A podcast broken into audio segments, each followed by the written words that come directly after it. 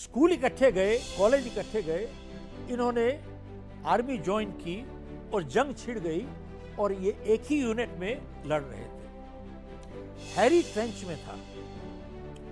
Bullets चारों तरफ़ चल रही थी ज़ोर ज़ोर से। तो अचानक अंधेरे से आवाज़ आई।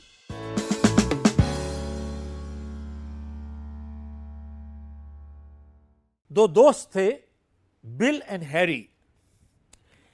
स्कूल इकट्ठे गए, कॉलेज इकट्ठे गए, इन्होंने आर्मी ज्वाइन की और जंग छिड़ गई और ये एक ही यूनिट में लड़ रहे थे। हैरी ट्रेंच में था। बुलेट्स चारों तरफ़ चल रही थी ज़ोर ज़ोर से। तो अचानक अंधेरे से आवाज़ आई, Harry, I am hurt, please come and help me. साहब, मैं जख्मी हूँ, मेरे को आके मदद करो। तो एकदम हैरी समझ गया कि ये इसका बचपन का दोस्त था, बिल। तो उसने कैप्टन से पूछा, कैप्टन, क्या मैं जा सकता हूँ? तो कैप्टन ने बोला, नहीं भैया। देखो, किस तरीके से बुलेट चारों तरफ़ फैल रही हैं। तू मर जाएगा। अगर तू मर जाएगा तो मैं एक लोग, एक आदमी कम हो जाएगा मेरे पास। आई बी शॉर्ट हैंडेड और जैसा बिल साउंड कर रहा है, जैसे उसकी आवाज़ लग रही है, शायद वो बचेगा भी नहीं। खैर हैरी चुप करके बैठ गया वहाँ पे।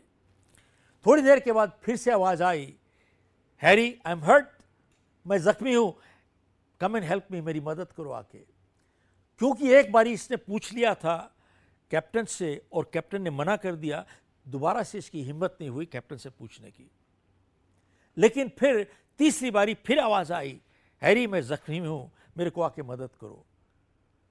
चौथी बारी आई पांचवी बारी आई। जब पाँच बारी हो चुका है तो हैरी से रहा नहीं गया। तो हैरी ने कैप्टन को बोला, कैप्टन, ये मेरा बचपन का दोस्त है, मुझे जाना है। तो कैप्टन ने बोला, ठीक है, जाओ। तो हैरी घसीट के अपने आप को ले गया वहाँ पर बिल के पास और उसको पकड़ा और खींच के वापस लेके आया और उसने उसको ट्रेंच में फेंक दिया वापस। और जब उन्होंने देखा कि बिल की ये डेड बॉडी थी, बिल मर चुका था। तो जब कैप्टन ने बिल की डेड बॉडी देखी तो उसको गुस्सा आ गया। कहता है कि तुम्हारे को जाना नहीं चाहिए था, अगर तू मर जाता तो मैं, मेरे पास एक आदमी कम हो जाता। और ये तो बचा ही नहीं। हैरी, तूने जाके गलती की। हैरी कहता है, नो, कैप्टन मैंने गलती नहीं की, क्योंकि जब मैं बिल के पास पहुँचा था और मैंने उसको पकड़ा, उस समय बिल ज़िंदा था।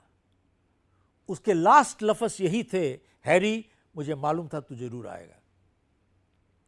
उसके लास्ट लफज यही थे, हैरी, मुझे मालूम था तू ज़रूर आएगा। सब ये होती है अहमियत रिश्तों की। और जब एक अच्छा रिश्ता आता है, होता है उसको सींचना पड़ता है, बढ़ाना पड़ता है, आगे लेके जाना। साहब इसको इतनी बात समझ में नहीं आई है कि यूजफुलनेस जो है, कोई काम का आदमी है usefulness is a by product of relationship relationship का मकसद नहीं है, लेकिन बाय प्रोडक्ट है। अगर मकसद हो जाए तो मकसद पूरा हो जाएगा, उसके बाद रिलेशनशिप खत्म हो जाएगी।